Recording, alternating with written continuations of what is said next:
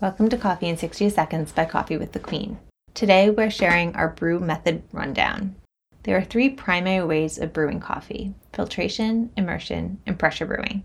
Filtration brewing, also known as the drip method, involves pouring hot water over freshly ground beans and allowing gravity to pull water through the grounds to create brewed coffee that's then captured in a vessel or pot.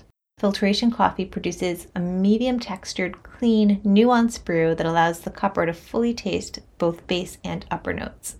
The most common form of filtration brewers are drip machines and pour overs.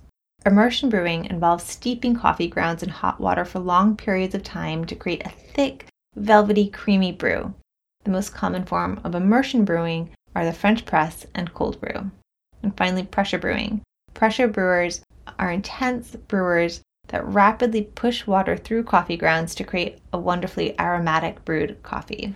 Espresso is the most common form of pressure brewing, though there are others that are equally wonderful, including the AeroPress, Moka Pot, and vacuum or siphon brewers. Hope you enjoy this. See you next week.